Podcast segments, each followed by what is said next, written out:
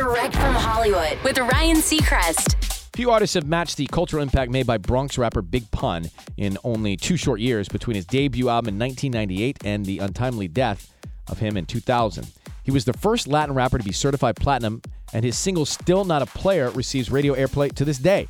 And 21 years after his passing, the New York borough he loved is giving him the respect he deserves with a street named in his honor. Big Pun Plaza sits on the intersection of East Fordham Road and the Grand Concourse in the Bronx, right through the neighborhood he called home.